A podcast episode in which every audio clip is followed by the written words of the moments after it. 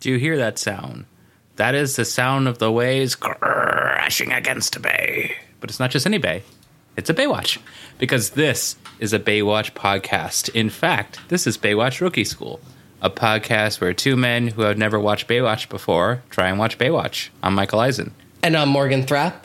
And Morgan, we are now into the first aired episode of season two, uh, because technically the two-parter we just watched is supposed to be episode one and two, but they were aired in December. Uh, huh. So now we're in that weird spot again where Baywatch's running order doesn't make any sense again. Um, so this is going to be fun. Yeah. I got to say, opening the season with this episode would have been a choice. I mean, not that honestly the like production order first episode was all that much better. Um, no, no. But I do think uh, the probably the two-parter was a little bit easier in terms of leading us into some of the characters. Sure. Especially if you uh, all of a sudden just like introduce. I mean, they actually don't fucking introduce Harvey at all. No. in, the, in the first parter. But nope. The part where, where Mitch comes up and they're like, I'm going to make you, I'm going to make you captain, Mitch. Uh, that that's a good start to to a to a season, I think. Yeah, totally. It feels like, hey, especially for a second season, they're like, listen, we've gotten a better handle on our characters and Have kind they? of what the vibe of everything is going to be. Well, in theory, yeah. on a good show. Um, and so, you know, you do something like, oh, we're going to like switch up the main character's role, give him a little bit more responsibility. It's like, yeah, totally. That's a great way to start a season. Um, Baywatch doesn't do that, but, you know, it could work. It could. But, I mean, I think uh, maybe Gregory J. Bonin wasn't uh, wasn't writing his best work there. No. But this episode is, we're going to go, we're going to call it season two, episode three. And mm-hmm. this is The One That Got Away. And it was written by Ronnie Kern, directed by Gus Trikanis, aired September thirtieth, nineteen ninety-one. So Ronnie Kern has not really done a lot. Uh, he's written some things uh, that are like really small bits. He he wrote uh, quite a few um, Tom Selleck action movies, uh, Ooh. but more recent ones about the book character Jesse Stone, which Tom Selleck plays. Uh, so he wrote those. Those are like his most recent stuff. Uh, and Baywatch. So in this episode, we have uh, a main character, Megan. She is played by Vanessa Angel, who is uh, most famous for a few things. So first, she stars in the movie Kingpin from nineteen ninety-six about Woody Harrelson managing an Amish bowling prodigy played by Randy Quaid. Uh, what? Yes. Yeah. That is a wild tagline for a movie there. I kind of want to see that now. I kind of do too. It's apparently a wacky comedy, um, and she comes in and she's I don't I don't know. I mean, I cannot be asked to research this any further. uh, uh, but yeah, it's apparently people like it. Uh, she also starred in the nineteen ninety-four to nineteen ninety-eight T V adaptation of the nineteen eighty-five film Weird Science. Have you ever seen Weird Science? I have not. I'm familiar with it, but I've never actually seen it. I like Weird Science. I think it's it's fun. Um, so in in the T V show, Vanessa takes the role that Kelly LeBrock had of the of hot woman some geeks created with a computer.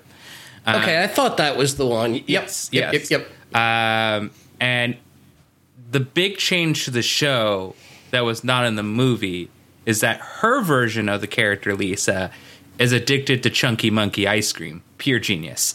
Uh, oh, oh boy. Yeah. And in our wrestling crossover, one of the producers of the show Weird Science is one of the most hated men in wrestling history, Ed Ferrara, who produced wrestling. And this means nothing to no one, and I will not explain this any further. Um, last, Sounds good to me. Lastly, she also had a starring role in maybe the worst movie of all time, Super Babies: Baby Geniuses two. Um, Can't say I've ever heard of this. It is, at least it used to be, in the bottom three or the top three, I guess, of IMDb's worst films of all time. Uh, wow. Yeah. Yeah. It's really bad. So throughout this episode, she is trying for an American accent. Uh, Morgan informed me earlier through some interviews that she does sort of have an American accent, but it just kind of drops randomly. Uh, yeah. It's kind of weird. Yeah, it's it's interesting. I spent the entire episode, like, thinking she was French, and there is another French character in this episode who we'll talk about in a minute, who is actually played by a French woman. But yeah, her, her accent, it's like mostly American most of the episode, and then there'll just be words here and there that have, like, such stereotypical Brit trying to do an American accent kind of pronunciation. Yeah. Think like uh, Benedict Cumberbatch in Doctor Strange or something, where he makes sure to hit all of his R's. Yes. Um, or she'll do things like there'll be a random word in the sentence that uh, she'll say things like, we need to make him stop. And you're yeah. like, why, why did you why did you say it like that? Um, it's it's very apparent. It's not going to be, you know, hard to hear for anybody who's watching this episode. Yeah. Next up is our villain in this episode, who's played by Rick Dean, who passed away in two thousand six. He's huge guy. Um, his claim to fame, uh, by huge, I mean physically huge, not huge in terms of his acting career, because his claim to fame that he was in a ton of straight-to-video Roger Corman movies, like, ooh, like Nom Angels, The Unborn, and Carnosaur. Uh, oh, boy. He was in a bunch of these. Um, that's his main thing. So the most famous actor of this episode might be, and I'm going to butcher this because I don't do French, was Lydie Denier. Denier, I don't, I don't, I don't do French. Um, she plays the French stewardess. So six days after this episode, she would go on to star in the French-Canadian-Mexican syndicated T V adaptation of Tarzan as Jane. Um, oh wow! Yeah, it was like uh, it was quite a few seasons of it, and I was like, wow, this looks like something I probably saw, and then I realized no, because it's French dash Canadian. Dash Mexican, not French Canadian, French dash Canadian. Uh, she would also star on this show, uh, which just, I'm going to warn you, this is almost so typecast as the next show that Morgan and Michael watch after Baywatch that it's almost okay. unfair. She would right. star on a syndicated nineteen ninety-three show called Acapulco Heat. Heat stands for Hemisphere Emergency Action Team. Uh, oh, boy. It's about a group of secret agents based in Puerto Vallarta. They team Ooh. together to fight ter- terrorism, but to stay on the down low, they pose as models and photographers representing a beach fashion business. Um, there, were, huh. there were only forty-eight episodes of this show. I want to watch it. Fabio was in this fucking show. Oh, shit. Which is crazy. Now, she was on the second season of the show, which is nineteen ninety-eight to nineteen ninety-nine. Now, remember, the show started in ninety-three and there was only forty-eight episodes. So they waited a few years between seasons. Uh, no kidding. Morgan, I would like you to right now, please Google image search Acapulco Heat. Oh, yeah. No, I was already in the process of doing that. The uh, the title card's a real direct ripoff of Baywatch, huh? Oh, yeah. And I love the images. It's just a bunch of It looks it looks very Baywatchy. It's clearly ripped off of Baywatch. Oh yeah! Um, wow, no kidding.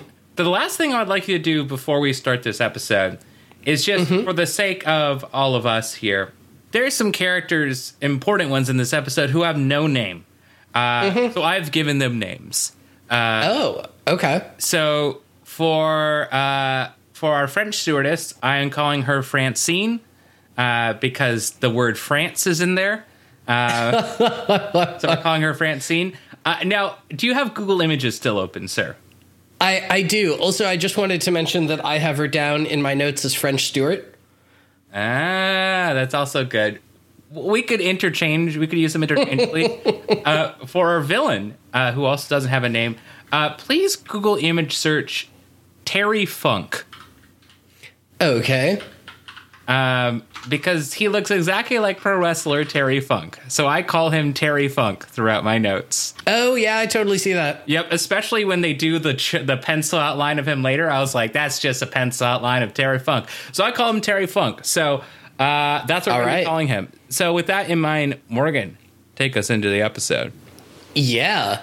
We uh, we open on Mister Terry Funk here, uh, watching Megan take some samples from the tide pools on the rocks, and then he sees her and pulls out a knife and starts heading towards her, um, but she, completely oblivious, does not see him and just happens to be done packing up samples just at that time and makes it back to her car just as he gets near her, and he looks on and looks menacing. Um, and he's wearing just a wild hat. Yes. And mirrored sunglasses, which will be important later. He is wild. Like, I do think he looks like Terry Funk, but he also looks like famous baseball pitcher Randy Johnson.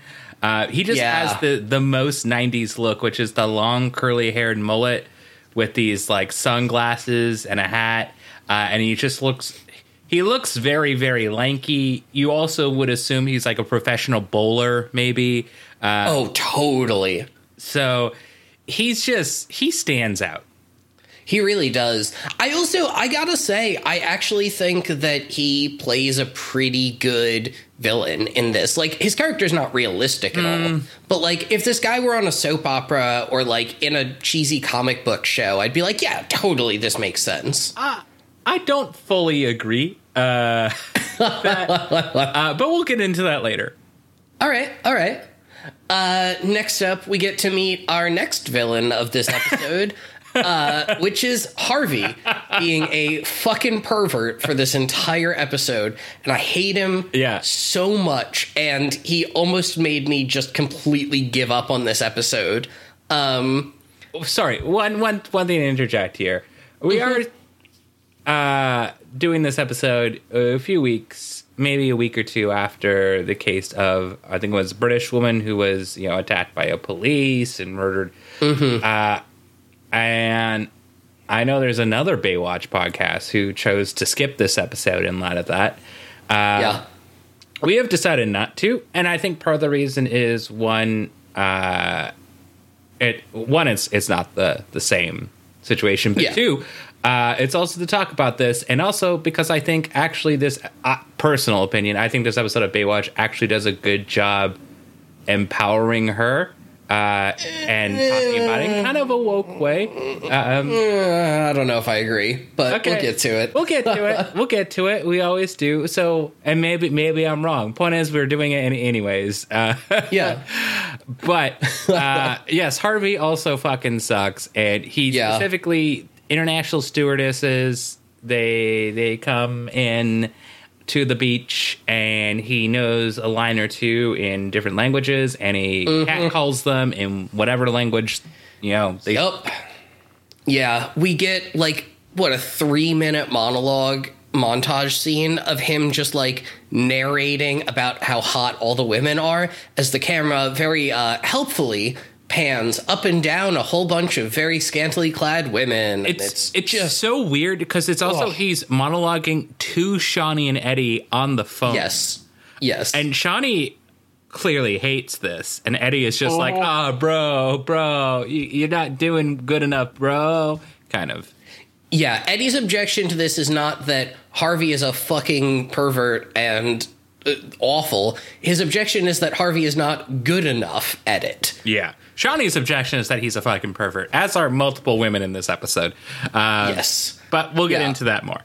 My only other two notes for this scene are, this goes on forever, and I hate this episode. Mm. Um, we are, what, six minutes into the episode at this point, I would say, if that. And boy, does it start off bad. Um, yeah, the only episode I can think of that I had this much, like, hate for was the episode with fucking Fred. Uh, yeah. But, I mean, also, part one of this season uh, two uh, had some moments I was like, I fucking hate this. Uh, yeah. Oh, and, oh, sorry. I also forgot to mention the episode where, where Hobie has a crush on Shawnee. I can't believe I forgot yeah. that. But, but it starts out really quick here. Yeah, yeah. we don't we don't even get much time to enjoy the good parts of Baywatch before they're like, hey, remember how we're all a bunch of perverts and old men? And it's like, well, I had managed to forget, but you've sure reminded me. Yeah, I, we're going to get to more about this. And I have some thoughts on yeah. how all this is done. Like, I don't like mm-hmm. this, but I have thoughts on it. Maybe we'll see yeah. what you have to say about it later. Totally. Um, yeah, so our next scene is a real brief one. Uh, there's two buff dudes fighting on the beach. Mm. Shawnee and Eddie intervene to break it up, and then Shawnee gets clocked during it, and she is just done. Like, she has no desire to be a lifeguard anymore. She's like, I'm completely burnt out. And, yeah, that's that's basically the whole scene. Yep. Um... Then we go back to the headquarters where Garner is teaching a self-defense class for all of the uh, lifeguards after the feat, after the fight down on the beach, um, because apparently this has been happening more and more frequently. And Harvey is using this self-defense class as an opportunity to hit on all the female lifeguards because he's a scumbag. Yep. Um And then we get a little bit of interplay between Eddie and Shawnee, where... Nope, nope we, we can't... We, we are skipping some important stuff here. Uh, oh. The important stuff you're skipping here is that... So Harvey hits on a woman. The woman mm-hmm. beats beats up Harvey uh, and then yes. says, I know you're, like... Like, I know your... Not, I know your reputation, but she says something like, you're a pervert. Yeah. And she tells him, all the women here think that, too. Basically mm-hmm. telling him that... She's stronger than him, he's a pipsqueak, and that all the women are tired of his shit. And then what happens is Harvey tells Eddie, oh, well, look, this isn't easy, you know, for me. It's easy for you. You're the brooding James Dean type. And yeah. then he says a line that just pisses off Eddie, which is, mm-hmm. women naturally want to pull you to their breasts and nurture you. And Eddie stares at him. Like, I haven't seen the character of Eddie look so upset at anyone. Yeah. He just stares at him and says nothing, gives him like this, like, I am done with you stare for maybe like five seconds and then walks away. Uh, yeah. Clearly, uh, it, it displays into what I'm going to talk about more later, but I think, yeah, there's another scene that uh, under that undermines this, but, yes. uh, but we're getting right here is that people are also think the same way about Harvey that we do, which is good, I think. That's yeah, that. So the problem I have with this is that the show the show wants to have it both ways. Yes. Because the show wants to have all the characters tell Harvey how disgusting he is for doing this, and also these long objectifying montages where they just go full male gaze mm-hmm. and just do long shots of women's butts. Mm-hmm. Like, you, you, you can't have it both ways, and at least to me personally, I think the cinematography tells a much more... Uh, telling kind of story about what the people in charge of the show feel about this rather than the dialogue. Uh, not just about this, but what they feel about women. Yes, yes. Uh, which, which we, we, everybody know, this is Baywatch. Like, there's no shock to anybody who's going to be listening to this, you know, rec- yeah. this episode, to our episode here, thinking, I wonder if Baywatch doesn't objectify women. No, it fucking does. That's the one thing everyone oh, knows yeah. about Baywatch, to the point where even people who are just like not who who don't care about women being objectified know that it's the show that objectifies women, and they see it as a positive. Like, everybody knows this show objectifies women. Yeah, totally, totally. Uh, but um, Eddie and Shawnee. Yeah, Eddie and Shawnee. Uh, they're they're doing a little sparring. Uh, and first of all, Eddie's got Shawnee in a chokehold, and they're kind of talking a little bit, and maybe it's just me, but Shawnee seems kind of into it. Yeah. Oh, oh, it's the part where she makes that joke. Oh, she makes like a joke while she's into it. Mm-hmm. And I'm like, ooh, well, that's yeah. her kink. Oh, yeah. And then she, like, flips Eddie and kind of lands on top of him. And then Eddie looks very into it. And I was like, oh, they, like, they get down. Okay, maybe they learned that from uh, from Craig and Gina back when they were swinging with them. Ooh. You know? I don't know. I feel like that's more of a Gina thing and not a Craig thing. Uh, yeah, I mean, you know, if if they're playing with both of them, I'm sure they picked up some things from Gina. Craig Craig's kink is absolutely like let me be undercover secret agent. Oh, totally. He's like, I want to be James Bond, and I want you to yeah. to shake but not stir me. and, and Gina's like, let me draw a picture of you. And he's like, no abstract art, please.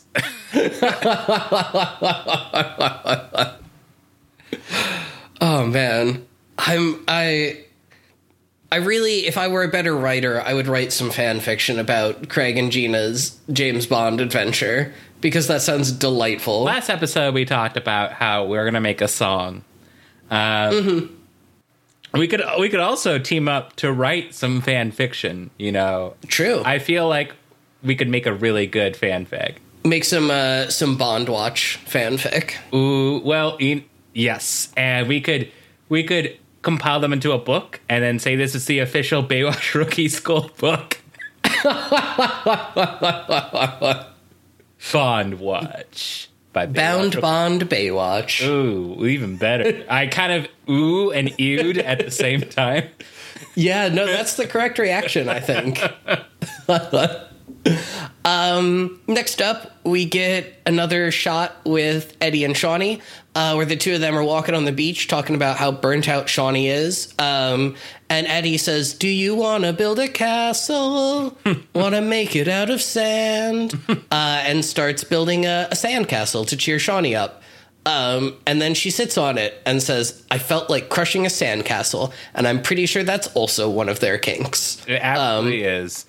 Um, and, you know, it's kind of a cute moment because then they, they kind of laugh and, and they start kissing. And I'm like, I guess, you know, this episode does one of those things I didn't expect, which is it makes them out to be a cuter couple than I yeah. than they kind of have before. Yeah, there's much more chemistry between the two of them in this episode than we've ever really seen before. And I'm I'm into it. I think they I make am. a good couple. Uh, I think they make a better couple if it was somebody who's not Eddie, but you know... Well, sure. You work with what you got. Yeah, by by Baywatch standards, they're a good couple. But you all know it's not cute. Uh, this next scene? Mega's out taking samples and sees the funker fishing. Yeah, we go back to that storyline. I This is, I think, a perfect... place for me to talk about probably one of my biggest problems with this episode, other than the fact that they are once again returning to sexual assault as a driving mm-hmm. plot device, is how fucking whiplashy it gets between Eddie and Shawnee being this cute, loving couple and then sexual assault. Th- um, there's a few just, moments like that in this episode. Yeah. The one, the one near the end where the Shawnee and Eddie are on the boat, especially. Oh, yeah. It was just yeah. like, what the fuck is going on here? Like, I had that one written down, especially as well. It's they I who edited this? Yeah, you just like I know we've given them shit for having unrelated A and B plots before, but if you're going to do sexual assault as your A plot, maybe either don't have a B plot or pick an unrelated B plot or, or or I don't or just don't like just don't. You don't need to. Well, Morgan, I am going to unfortunately inform you that the people you were trying to appeal to live thirty years in the past. uh, yeah, they may not hear that's you. True. OK, but what if what if we put this episode in a time capsule and send it back to them? I mean, I'm sure that's how that works. I mean, mm-hmm. you know, the closer actually, you know what we should do is we we we send it to, uh, you know, to CERN. Well, maybe to CERN. Yeah, fuck it. We'll send it yeah. to CERN and they will figure out something where they can they can shoot it out faster. And, you know, when you shoot something out uh, at a speed, shoot something out. OK, now it's just a dick joke. Um, uh, when something goes towards the speed of light, time slows down around it because true, you know. So what if we were then able to combine this with our previous theory of this being the Flash universe, and ooh. We use that to go back in time like the Flash does to stop his mom from getting killed, but you and I go back and just tap an editor on the shoulder and go, now wait, Maybe you don't want to do this. And he yeah. goes, you know what? All I was waiting for was just one person to tell me no, but they never did. Yeah. Yeah, I think if there's one thing we've learned from this podcast, it's that you can really just apply the Speed Force to anything. I mean, that's kind of how The Flash works. Yeah, I exactly. Mean, and what is this podcast, if not C W's The Flash? Who did The Flash? C- I forget. The show C W. Okay, yeah. cool. Yeah. I've never seen it. It's actually, you know what? It's actually good. The first oh. two seasons are actually really right. fun. They're well done. Uh, they are everything you would want from a superhero T V show. It's detective work. Uh, you got superpowers. You got cool villains. You got some like stakes. Uh, you the acting is good. I didn't expect the acting to be that good. The acting's pretty darn good. Uh, hmm. And they really get to show their range. And then I would say maybe like season three is good, and then season four I just was like I, I've just I've watched too much. Like I get like I get it. Like I love The Flash, but like I I get it by now. Like I yeah. I've, I can't keep doing this over and over. Um, and that's just me. Um, you know, it's not to say it's it's necessarily bad. There's parts of it that are like eh, but it's it's still pretty darn good. Uh, but they were also getting to a point where it's like, well, he has heart disease. No, it's speed heart disease. And I'm like, okay, not everything is just speed. It's like, it's speed fried chicken. Nope, no, it's not how this works. It's not how this works. Because there is, like, speed police who are, like, dead oh, souls Jesus. that, like, they're they're dead Reaper souls that, like, find you and chase you throughout all of time and universes. And then there's interdimensional speed police. And then it's just like, my guys, like, I know you're basing off of the comic, but some things are better off not taking directly from the source material. Yeah.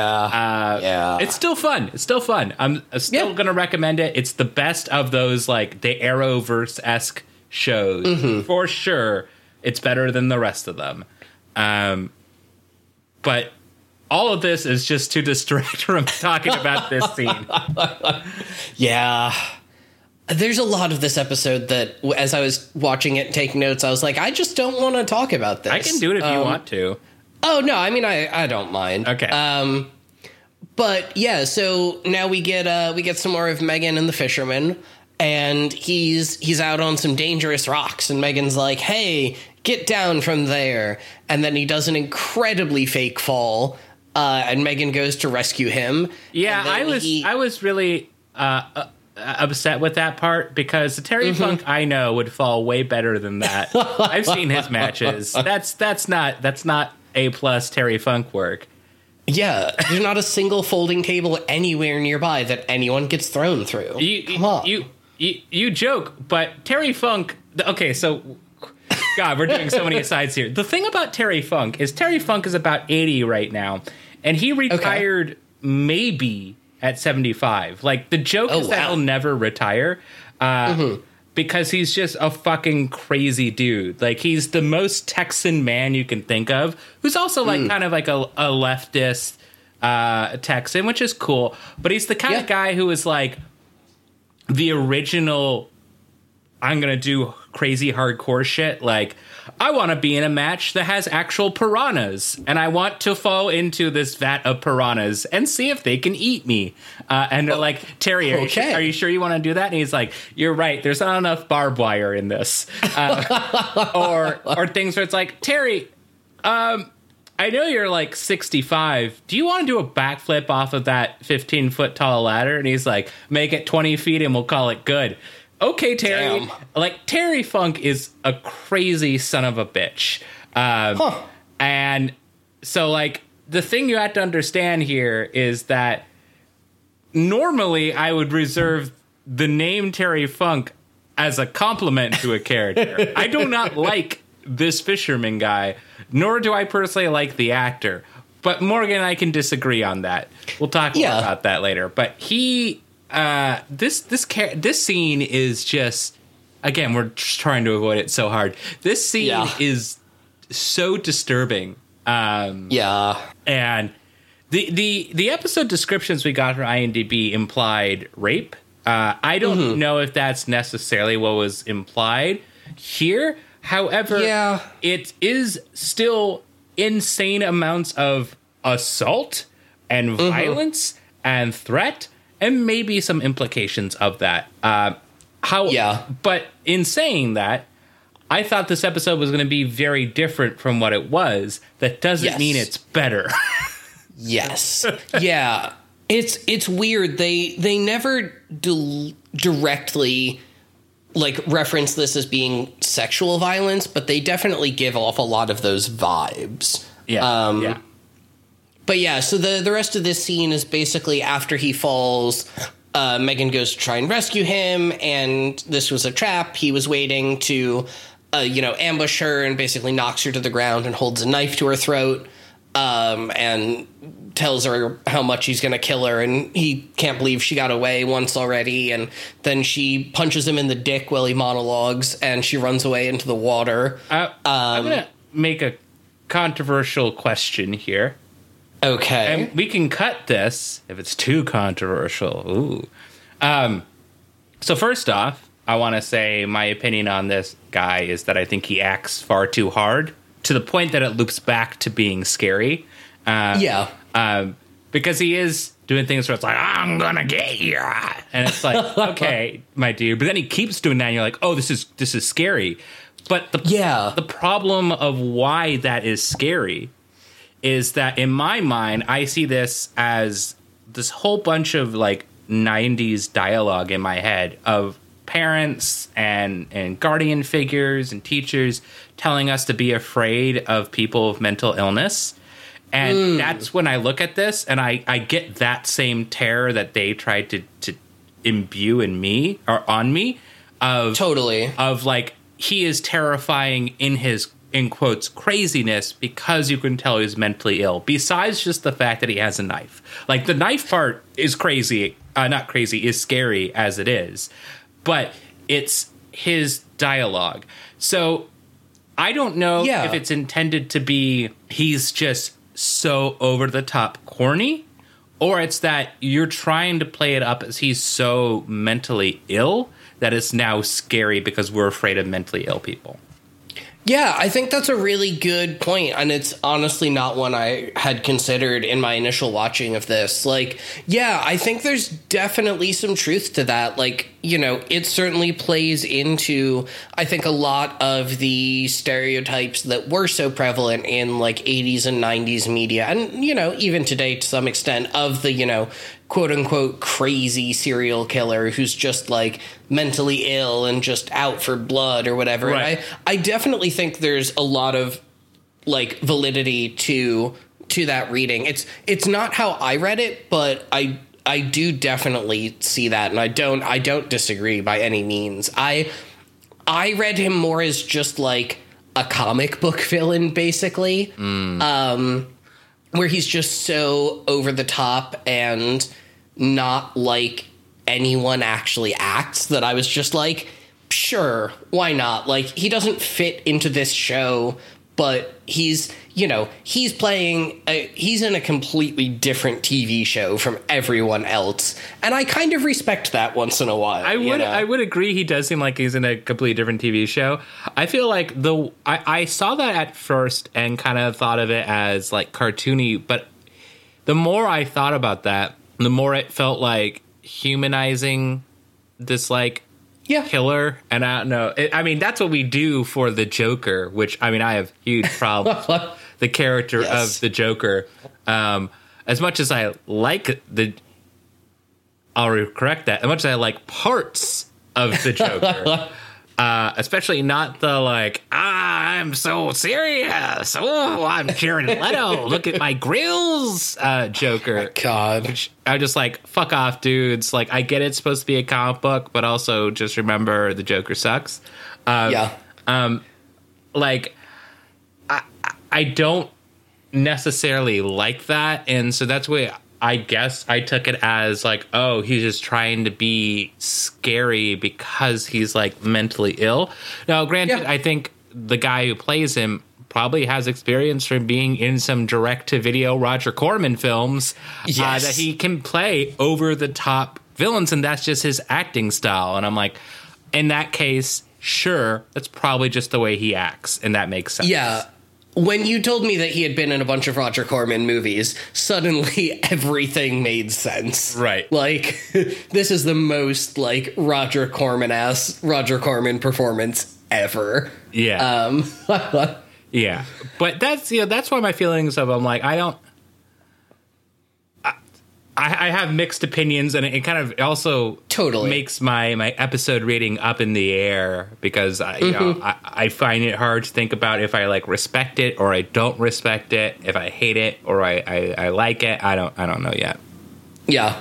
I think also, honestly, for me, at a purely superficial level, so many of these episodes, none of the actors are making any choices at all, and it's often very boring and flat. So when there's anyone making any sort of big choice, I'm just like, yeah, cool, it's something different. Like, that's fair. That's fair. Yeah, okay, I'll accept that. Um... But yeah, let's uh, let's finish talking about this scene, because it's almost over, thankfully. Yes. Um, yeah, basically she she gets away and swims out into the water, and he waits by her car for a while. Um, and then eventually Mitch shows up in a lifeguard truck, and he like sees the oncoming truck and kind of walks away.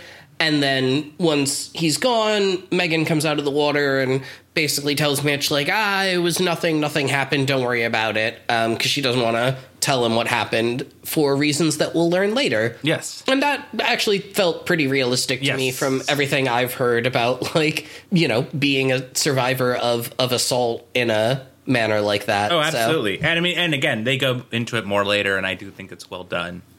Yeah, I think... Yeah, I mean, we'll talk about it later, yeah. but I I think that conversation that we're both talking about was actually really good. Yes. Um, but yeah, so now uh, now after that Whiplash. Weird, scary sexual assault implied uh, scene, we get, like you said, just the biggest whiplash, because uh, now it's time for a montage of Shawnee and Eddie looking confused in a crowd of hot people while they yell at everyone that they're breaking the rules. Do you get a song here? I do. It was generic, random soft rock bullshit. Oh, well, I get a song, too. Ooh. This is an original song. It's called Better Shape Up, and it's by Larry Antonino. Uh, I give this song kind of a B minus. Uh, it's not the worst song I've heard on this show. It's not great. Here are some lyrics. Now, there you go again, doing me wrong. Trying to impress your friends. We'll just move along. You know you're driving me crazy with all this fooling around. You say it's all just playing, but now it's all coming down. You better shape up. No more messing around. Uh, you know you better shape up.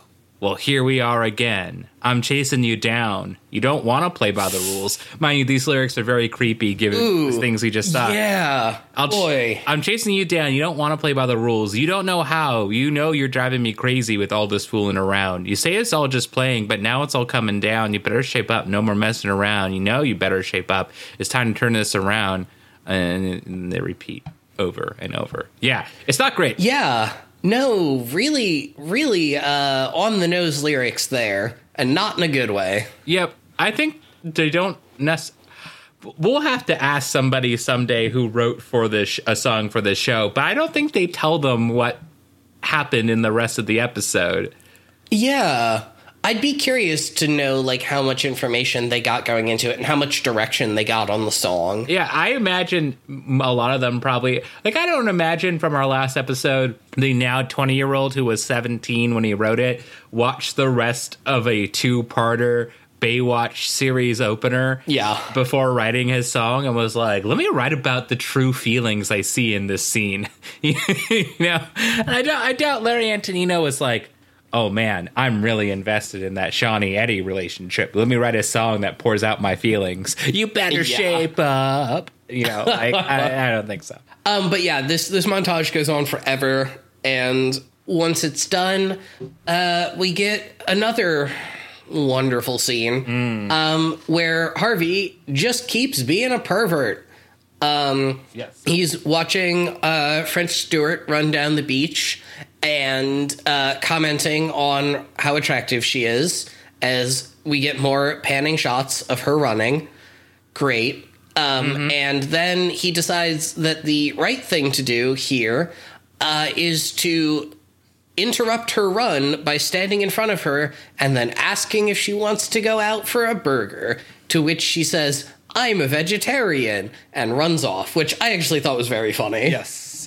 Yeah. Um, I do. And then he goes, though, yeah, okay. I like salads too. Yeah. And just kind of walks off. I did actually kind of smirk at, you know, I like salads too. But then I took that smirk away very quickly because I'm like, it's fucking Harvey. Fuck this guy. Yeah. Yeah. And then uh, this isn't over yet um, because it's time for our fisherman friend to see French Stewart uh, and assault her because he thinks that she's Megan, but then he, like, attacks her from behind and pushes her to the sand and then, like, flips her over and notices that she's not Megan, and then he doesn't care and lets her go, I guess. We don't actually see what happens. The problem here is that Terry Funk is wearing those sunglasses, and, I mean, you can't yes. see shit in those sunglasses. That's true. Now, the real Terry Funk would never do that. He has better eyesight than that. That's, that's a bad yeah. joke. Okay, maybe we should cut that one. um, let's see. After that, uh, we get a scene of Mitch and Eddie working out. Oh, oh, oh yeah. About- so this is another whiplash moment. This is... Yes. They go from Harvey... runs up to her because he sees her running back towards him. That's that's actually after Mitch and Eddie work out. Oh, that's even worse. I forgot about that. Yes. Yes. Oh, God. The pacing on this episode and the, like, the, like, um, I forget what the technical term for it is, but the order in which they lay out these scenes is so fucking wild. Yeah. Um. So, yeah, we get a brief scene here where basically Mitch and Eddie are working out and they briefly discuss uh, that Megan's been a little off recently, and then Eddie and Shawnee should take a busman's holiday, which, had you ever heard that term before? Nope. Yeah, me either. And I, even after watching this, don't fully understand what it means. Mitch says that it means it's when you go rent a hotel somewhere and spend a bunch of time together. And I was like, why is that a busman's holiday? Well, Eddie also doesn't know because he goes, "What's a busman's holiday?" Yeah. And I'm like, okay, so it's not just us. It's also this T V show itself literally doesn't get it. Yes. Okay. Yes. Um, but yeah, now we get the resolution of... Uh, French Stewart and uh, Francine, the fisherman, uh, Francine um, and Terry Funk. Which Francine I and Terry these Funk. Also, after I picked these names, I realized that both Francine, the pro wrestler, and Terry Funk, the pro wrestler, were at the same time in Extreme Championship Wrestling in the late nineties, and I was very oh. proud of myself uh, for this uh, unintentional wrestling crossover. Um, but yeah, she's running away. She's running back towards Harvey, and Harvey's like, "Oh, I'm gonna drop the whole hitting on you act to, to now mm-hmm. run up to you and be like, 'It's okay, it's okay. I'm gonna like hug you, and you're gonna yeah. start crying in my arms.'" And I'm like, I don't think he's the guy she would necessarily want to go to, but like he's yeah. the only one there, and exactly. maybe they could have played into that a little bit more. But it's Baywatch. I am so glad that he did not take this opportunity to hit on her, because when I saw her running back towards him after her incident with the fisherman, I was so worried that they were going to, like, have Harvey make one last, like, hitting on you kind of joke before he realized what had happened. And thank God they didn't. Yeah. Um, yeah. But yeah, you know, like you said, he basically comforts her, and then the two of them go back to headquarters.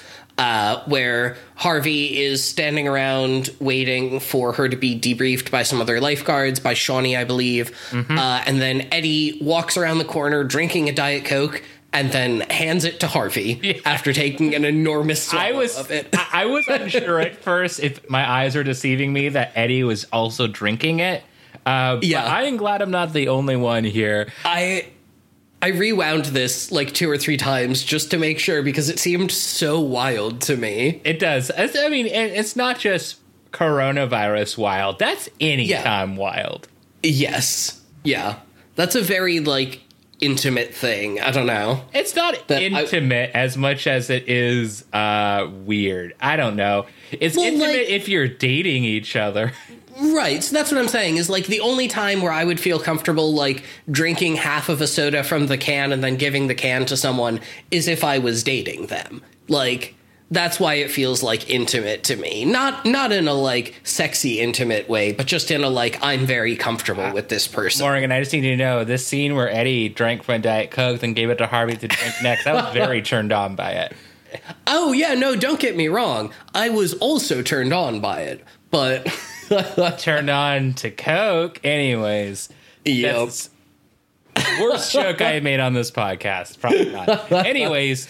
Uh, yeah, Mitch, it's a tough competition. Yeah, um. I make the. I, I'm very unfunny. Anyways, Mitch wants to know if she, if if Francine would give a statement to the police. So Shawnee mm-hmm. comes out and says she wants to talk to Harvey first, which is so yeah. wor- worried me so much. I was like, oh my god, yes, why? Yes. What are you going to do here? And then I, that's kind of uh, at first I was okay with this scene. At first, yeah, because at first Francine yeah. tells Harvey. He's a creep. All the stewardesses mm-hmm. think he's a creep. Here is mm-hmm. why. And then she makes this bold claim uh, that stewardesses and psychologists require the same skills. Now, yes. I have decided to do some extracurricular research here. I asked my friend, who is a pilot, and I said, hey, uh, here is a job description I found on Indeed. Uh, for a psychologist. Here's a job description I found for a steward. Uh, can you tell me if these seem accurate based on what you know about stewards? I also then mm-hmm. asked my psychologist if this job description seemed accurate based on her experience as a psychologist. Uh, and then I compared their two answers, which they said, yes, those seem those do seem accurate. Uh, and then I showed both of them the opposite job description and asked if those require the same skills. And they both said, ha ha, no. So I think Francine here is full of shit. Yeah, yeah. I appreciate the amount of effort you put in to this. It is.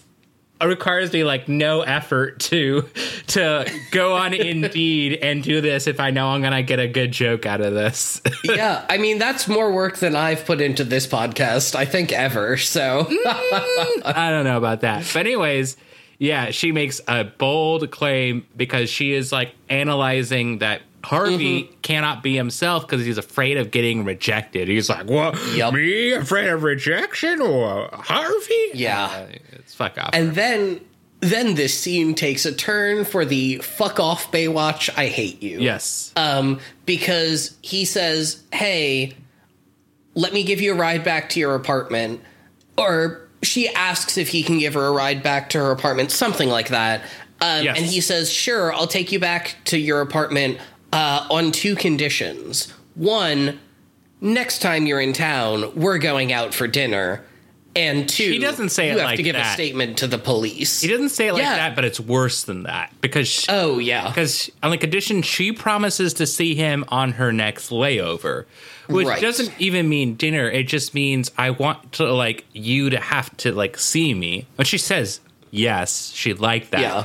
But then he says, yeah, you have to go to police, which is what she didn't want to do in the first place. Is like, mm-hmm. like, what? And then she makes a condition, which yeah. she says, okay, but after I then go to the police, the thing I didn't want to do in the first place, you got to make me laugh. And I'm like, what is yeah. this shit deal? Like, who, who, who makes this? Uh, clearly, clearly. It was so bad. Clearly, you don't work in finance.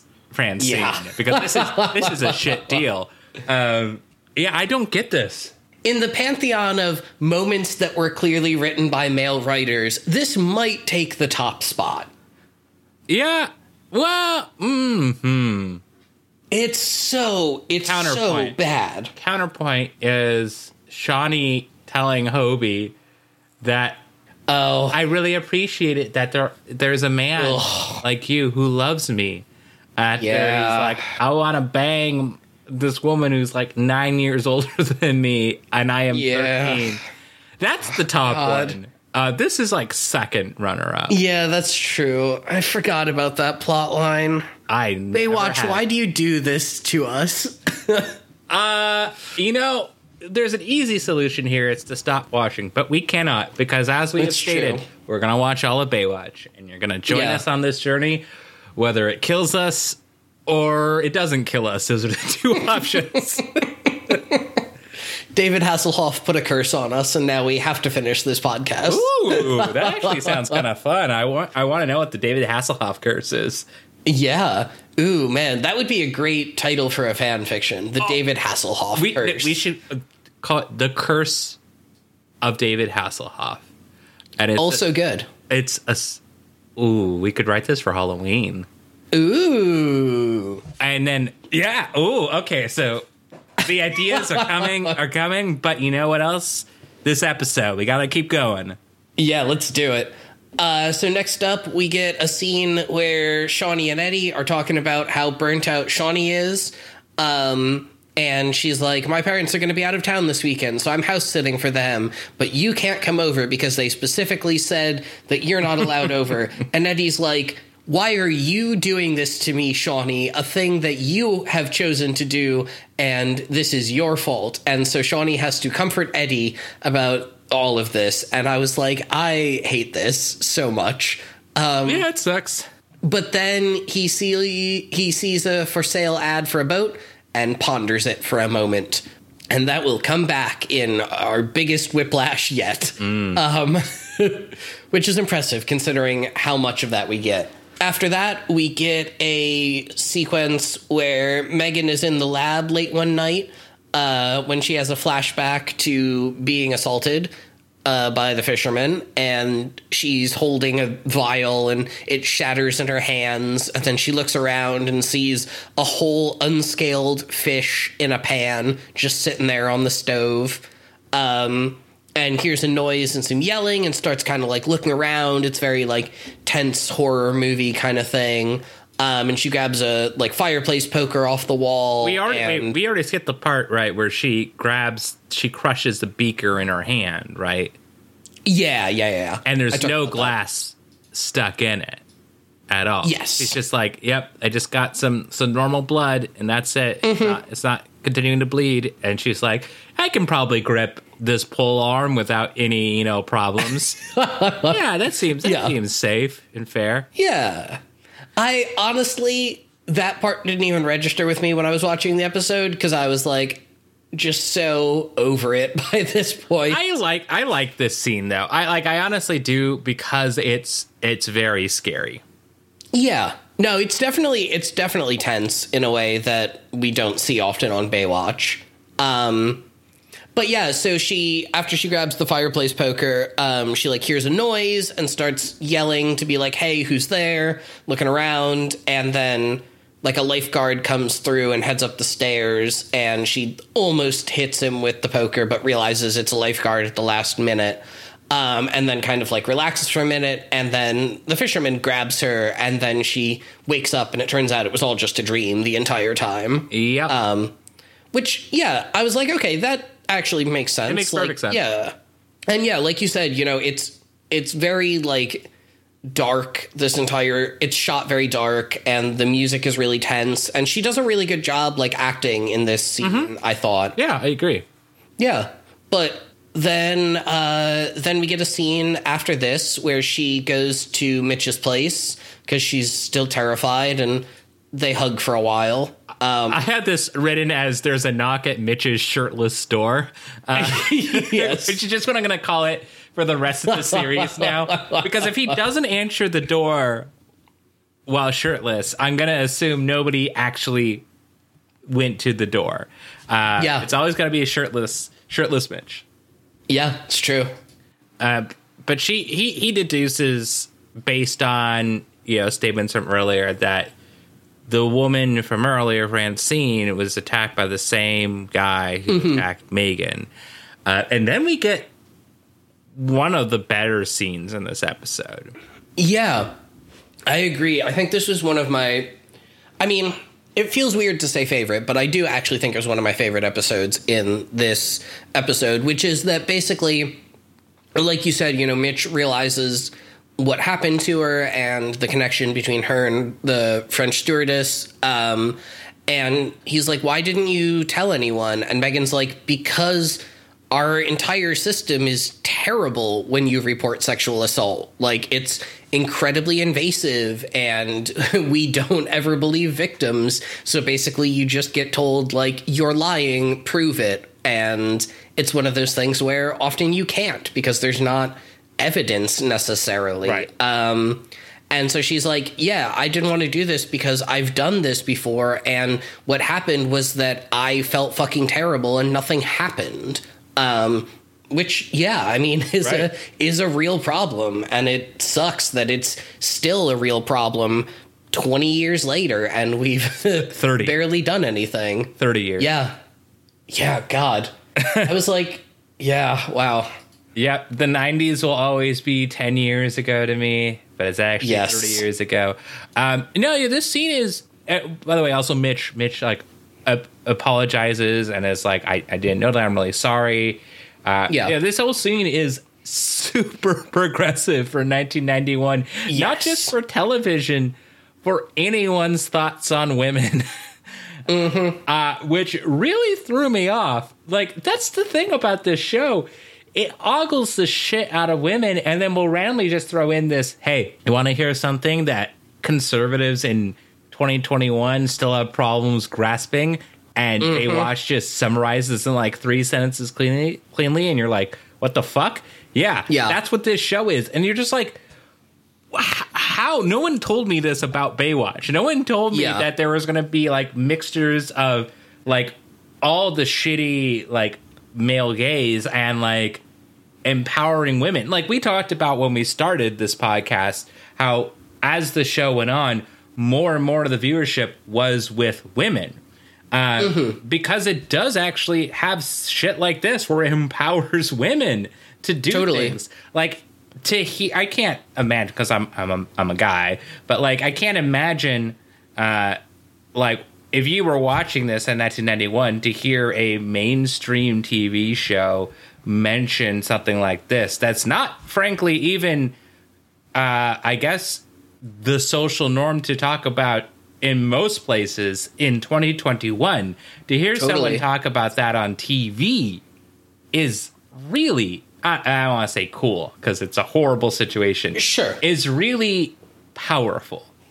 Totally. No, I completely agree. And it's what, like, it's what gives me so much whiplash throughout this entire episode, because we have this moment that feels very, like, empathetic and, like you said, progressive and well-written. And then we have the fucking scene with Harvey and the, the French stewardess after she got attacked, where she's like, yes, I would like to randomly sleep with you the next time I'm in town. And, like, you know, I'm not by any means saying there's anything wrong with, like, you know, hook up with hot people. Yes, I'm all for that. Yes. Um, but just, like...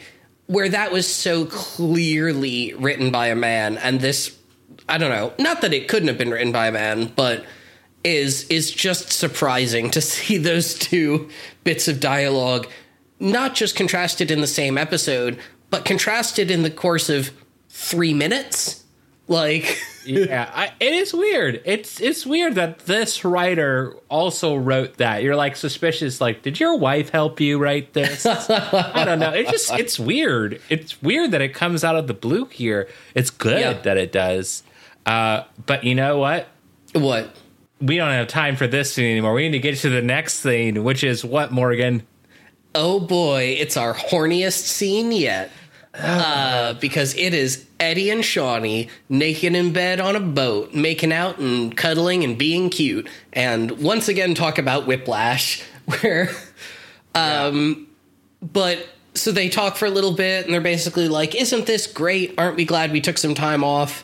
And then Eddie reveals his, uh, trap boat. How they ended up on the boat is he said that he needed to take the boat for a test drive to make sure he could uh stand living in such close quarters. And Shawnee's like, well, do you think you could live in such close quarters? And he's like, as long as I'm with you. And then they confess their love for each other and make out some more.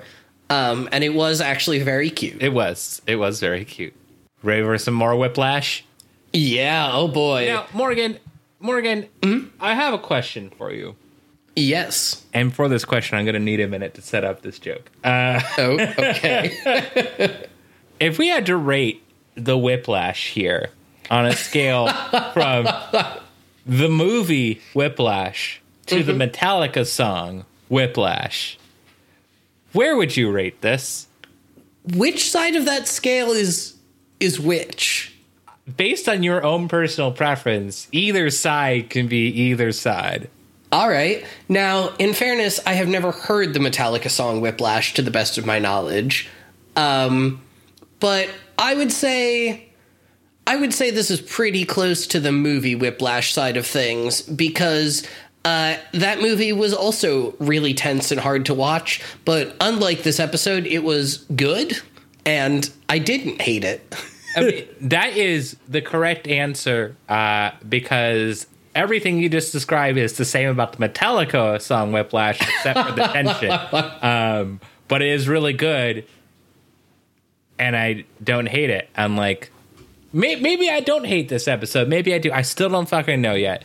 But yeah, uh, this next scene is truly what inspired the Terry Funk comparison, because they look at this. They look at this sketch. There's a sketch artist drawing Terry Funk. Uh, mm-hmm. Not not the fisherman, the wrestler Terry Funk. And, um, you know, it, it's just like classically, like they're asking her probing questions and, mm-hmm. about it. And Mitch Mitch says, "You don't have to be scared anymore." And she goes, "That's what we say to victims to make them feel better." And he's like, "I know, but it's true." And it's like, I loved that exchange. It's very I thought good. It was so good. Very good. Uh, and then Garner says, based on the description, if he takes off his hat and glasses, he'll be hard to find. And it's like, yeah, that's yeah. I mean, that's fair. Uh, My only note for this scene is Garner is just being super unhelpful. Like, I mean, he is, but I mean, he's not wrong. Sure. But you also could say that to, like, Mitch after Megan has left the room. Like, you don't have to tell the assault victim that you're pretty confident you're not going to be able to find this guy, especially when the reason she didn't go to the police in the first place is because she knew the police would do nothing about it. Like, holy shit. That is fair. And I have no rebuttal to that, other than Megan says, "It's time for me to do some fishing. I know exactly yes. what to use for bait." And I was like, what? What? Yeah. This scene, it goes through like seven different moods. Oh, yeah. I kind of I like yeah. it. I like it. It just goes through a lot of moods. No, I, I kind of enjoyed it as well, especially her, like, ending the scene with an eighties movie, like, action movie catchphrase. I was like, yeah, fuck it. Why not? We've done everything else in this episode. Why not give her an eighties movie catchphrase? Like, right. um, but then after this, uh, we get a montage of Eddie and Shawnee spinning in circles in fancy dress on the beach while they hug for a long time. Yeah. So what, what music do you get here? Uh, again, it's just super generic. Like, I, I honestly couldn't tell the difference between this song and the first song that played in this episode. Okay, well, I have, again, an original song. Uh, this Ooh. one is called "Everything I Need." And it is a sappy love song, again performed by Larry Antonino. However, Ooh. this one is written by Larry and Ruben Valtierra. Do you know who Ruben Valtierra is? Not at all. He is the keyboardist for Weird Al Yankovic. Oh, that's wow. He has recorded okay. keyboard for about seventy percent huh. of Weird Al's albums. Uh, ever since ninety-three, I think it is, he's been Weird Al's keyboardist. Uh, he's also been a touring musician with him. He is also a touring musician for Tom Jones, Santana, Chick Corea, Elton John, Red Hot Chili Peppers, Deep Purple, et cetera, et cetera. Uh, very, Holy very shit. odd. Uh, now, this song, I give a B. Um, it's okay. It's it's kind of nice. Uh, but here's here are the lyrics. "All through the years, I hear your voice calling. All of the fears that lie in the dark keep falling. Into my dreams you will be. What does it mean to love? Life is much more to me somehow when you're everything I need. All of the tears will disappear this evening. I will be near if you should call to free me. Into your dreams I will be, sharing in the meaning of love. Life is much more to me somehow when you're everything I need. So really, it's it's a it's a lot of nothing, uh, but it's like, you know, it's not not not horrible. Uh, yeah, it's by Baywatch original song standards. That's pretty good. It is. It is. But yeah, this montage is kind of nothing, and it goes on for a long time. It does. Um, and then then we get our final set piece, uh, which is that Megan, Garner, and Mitch are doing a sting operation to catch the fishermen, um, which consists of Mitch and Garner standing a ways away with binoculars and walkie-talkies while Megan luxuriates on the beach. Yeah. Um, and then Garner sees a guy go into the women's bathroom with a similar looking outfit as the fisherman, and it very clearly was not the same person, but it is enough of a distraction for Mitch and Garner to go after this guy. And as far as I can tell, it's not like this guy was even working with the fisherman. It, they just needed a plot reason for the two of them to be gone for a little bit. Yep. And so the fisherman shows up and uh, uses a garrote to grab Megan by the neck and drag her under the pier, and keeps yelling at her, "Tell me what it feels like." And she's like, "What do you mean?" And he goes, "Tell me what it feels like." And then finally reveals that he thinks of her as a fish and wants to know what it's like to be hooked on your last breath or something. And she tries to throw sand in his eyes, but he won't take off his mirrored sunglasses because he needs her to see herself the way he sees her. I have a and theory about I was that. Like, I have a theory about oh. that. My theory here is that Terry Funk here is telling her, "I want you to see me as as me," and not as part of the tag team, the Funk Brothers of Terry Funk and Dory Funk Junior Um, and, you know, because he's like, "I just want someone to see me as a singles wrestler." I think that's what he's saying here, right? That makes sense. I think so. Yeah. I think that's definitely uh, what we should is, read from this scene. This is goes. Th- this adds to both of our theories of you saying he's so cartoonishly over the top, and yeah. mine that, like, he's trying to play up on mental illness. And Like, I, I, by this point, I still couldn't figure out. I was like, I, I think I hate it. Like, I, I, I think yeah. I hate the acting here. Um, because, like, if I, mm-hmm. if I took the episode seriously, I would hate this so much. Sure. But I just kept being like, sure, fuck it, why not? I guess this is the vibe we're going for this episode. And in the context of him just literally being a soap opera villain or a, or a comic book villain, I was like, yeah, okay. You know, like I said, like, at least it's something. Like, so many performances on this show are nothing that I was just excited to get anything. Yeah, that's, I mean, that's, that's fair. Um, but it, I, you could tell, so back to the episode, she, mm-hmm. she is trying to pull up some pocket sand. Yes. Throwing up his eyes. But then she realizes, shit, he has sunglasses on. Sha, sha, sha, sha. So she can't throw any pocket sand. Uh, and that's mm-hmm. very sad because I wanted that to happen.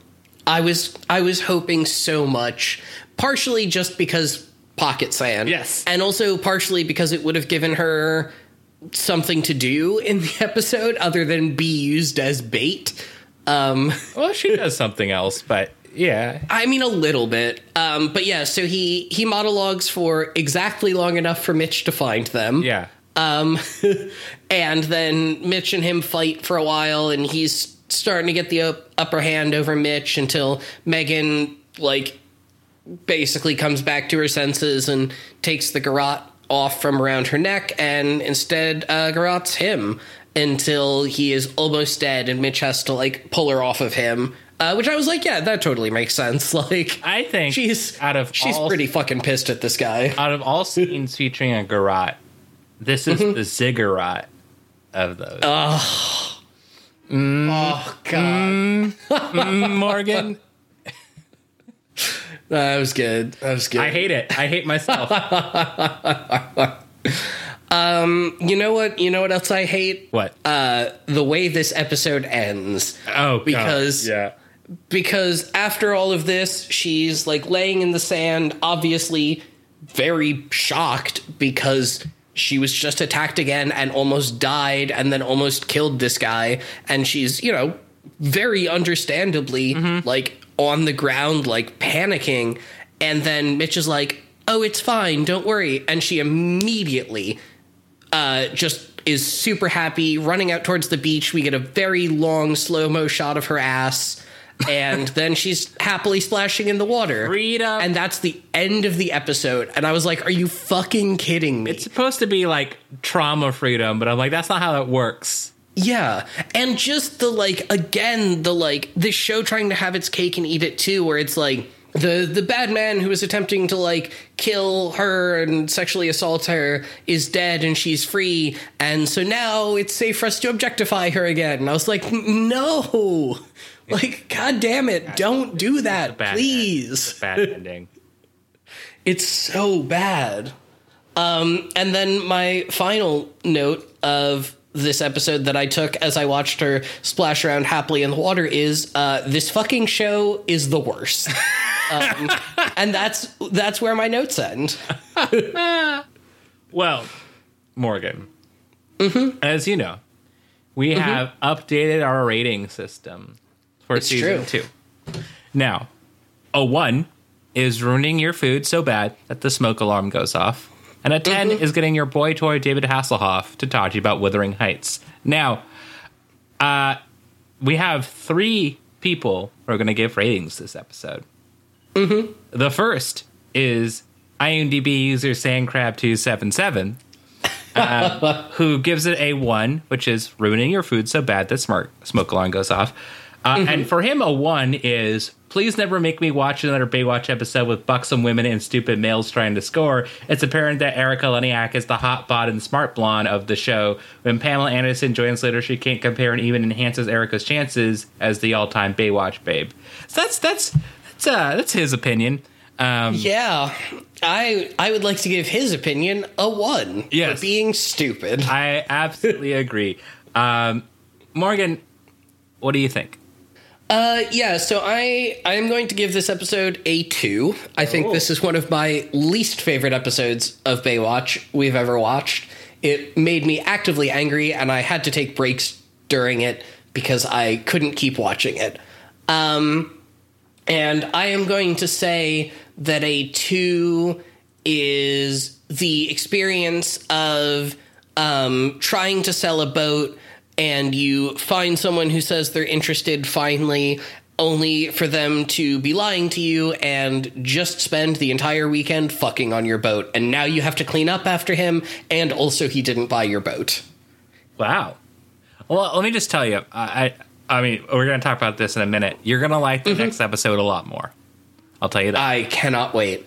Uh, what's uh, what's your rating, Michael? Well, I've been going back and forth through this. You know, at one point I was like, this is a ten out of ten. This is the perfect episode, clearly.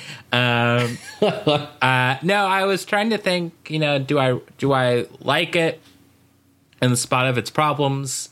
Or do its problems outweigh it? Uh, because I, I did, you know, I watched it and I wasn't, I didn't have any personal moments where I was like, I have to turn this off. But I was like, this isn't, yo, good. Uh, but, you know, there are parts of it I was like are really, really powerful, and I'm like really impressed that they wrote them.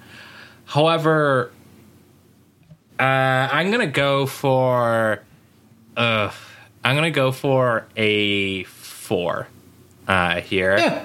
I'm going to say.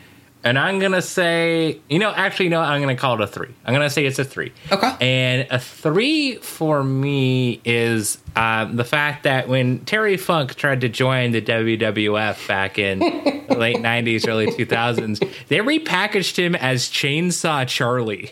Um, Ooh, that's a great name. He had a leather face mask on and had a chainsaw. And so the Hell way yeah. they like debuted him was like someone's in the ring and all of a sudden they're like, what's that? what's that sound? Is that a chainsaw? And this just chainsaw cuts open the ring, and a guy in a leather-faced mask comes on and just goes, I'm crazy. Um, and it's like, oh, it's Chainsaw Charlie. Um, and then Chainsaw Charlie's like, I got my friend Mick Foley, and he's going to beat you up, and we're going to have a match. It's going to be hardcore. Uh, and that was when Terry Funk was like in his, you know, fifties. Uh, and they're already like, I, how is this man not dead? Like, it's just like his knees are probably fucking shot. And he's like, yeah, I'm still going to do backflips. And they're like, Terry, you crazy motherfucker. Damn. Stop. Um, but I don't like the name Chainsaw Charlie compared to Terry Funk. And that's why I give it a three. Because I think okay. Terry Funk is way cooler than Chainsaw Charlie. Yeah, that's fair. Terry Funk, at least. Chainsaw Charlie sounds very generic. Yes. Terry Funk, there's a story there. There's a f- story. He's part of the Funk family. That's the point. Um, yeah. Now, uh, Morgan, I do want to tell you about next week's episode. Uh, Please. Called Money Honey. Um, okay. And first, our Baywatch Wiki description. Mitch is offered the lead role in an action movie when the star is injured, but risks losing his role when he rejects the amorous advances of the film's producer. Meanwhile, oh. I, I said you're going to like it better, not you're going to love it. Meanwhile, Shawnee tries to raise money to keep an animal rescue organization from shutting down. Here's okay. the I M D B description. Having financial problems, Mitch and Eddie get lifeguard jobs at a private Malibu beach party thrown by Dita, a brash Hollywood movie producer. When Dita witnesses Mitch rescue a group of people, she makes him an offer to appear as the lead in an action movie after the original star is incapacitated by an accident, while Harvey masquerades as Mitch's agent. Meanwhile... Oh, no. Oh, okay, no, never mind, I hate this. Meanwhile, Shawnee organizes the bikini contest in order to raise oh. fifty thousand dollars. There we go. For a marine organization dedicated to helping injured sea animals with Harvey's help, who plays another prank by entering the contest himself. Okay, so never Great. mind. I hate it.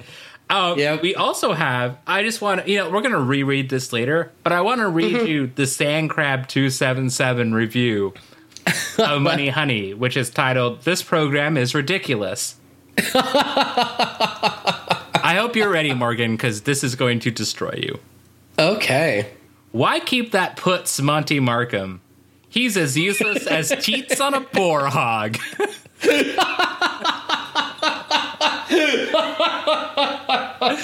The writers and producers have to find some way to evolve him in the script oh, each shit. episode. Dump him and the ratings will improve greatly, especially if you replace him with a stunning babe. There is no way oh, you could God raise fifty grand with a bikini contest. A thousand perhaps if the babes were awesome and not set extras. Oh... My God. This review is from December sixteenth, twenty twenty. So Sand Crab, oh, Sand Crab oh, is just no. reviewing things. Let me also... Uh, oh, my God. So, yeah, he has a lot of... Um, a lot. A lot of reviews. Uh, he has over a thousand episode reviews. He's been an I M D B member for fourteen years. Holy shit. Um One moment, I want to find something just to prove a point here. Sure. Um, oh my God, he has one thousand twenty-nine reviews. Uh, okay, uh, I gotta find something that's not Burn Notice reviews. So give me one second here. Uh, he rates basically nothing good. What the fuck is Zuma Beach? Sorry, hold on. Baiting rocks eater goes to the beach to get away from it all and winds up getting involved in the lives of teenage beachgoers. Okay, whatever. Uh... I mean, I guess when you have a name like Sand Crab two seventy-seven, like, you know your thing and you're going to stick to it. Yeah. Okay, here's one. Here's one. This is another review by Sand Crab two seventy-seven of a season one episode of MacGyver. Ooh. He's, it gives it a one out of ten and says, this is the worst series on T V after Star Trek. He says, I have so many opinions even about that first sentence. Now, you're going to understand here that this this own, this review contradicts itself. Okay. Dana Elcar, the porcine director. Do you know the word porcine? Isn't it, like, related to horses or something? It's related to pigs. pigs, yeah. duh. The porcine director Pete Thornton of the Phoenix Foundation that Richard Anderson works for is actually Elmer Fudd in disguise. The series, write, what? the series writers devise all kinds of situations to make use of Anderson's D I Y skills to create a mountain from a molehill. It's way beyond my comprehension why people m- watch such tripe. Uh, so, you know, uh, he's like, it's way beyond your comprehension, yet also you decide to use the word porcine. Uh, yeah.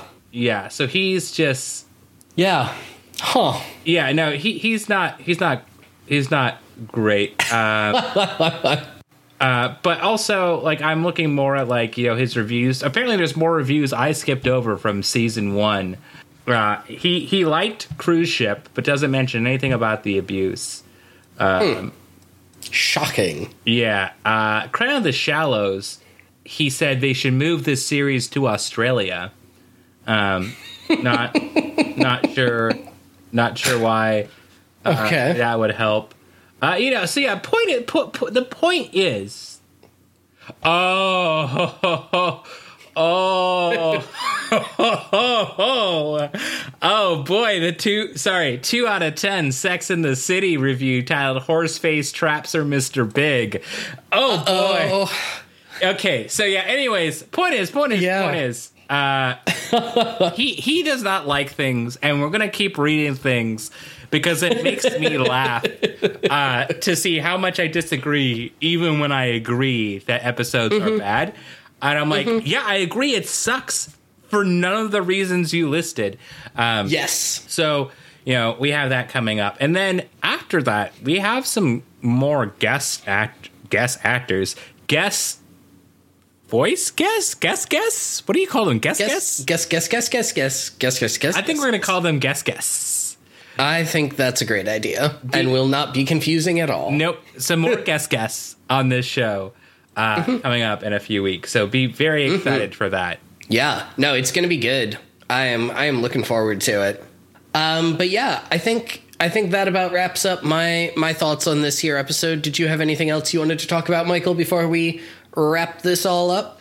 Uh, from what I remember, Vanessa Angel will be on another episode of this okay.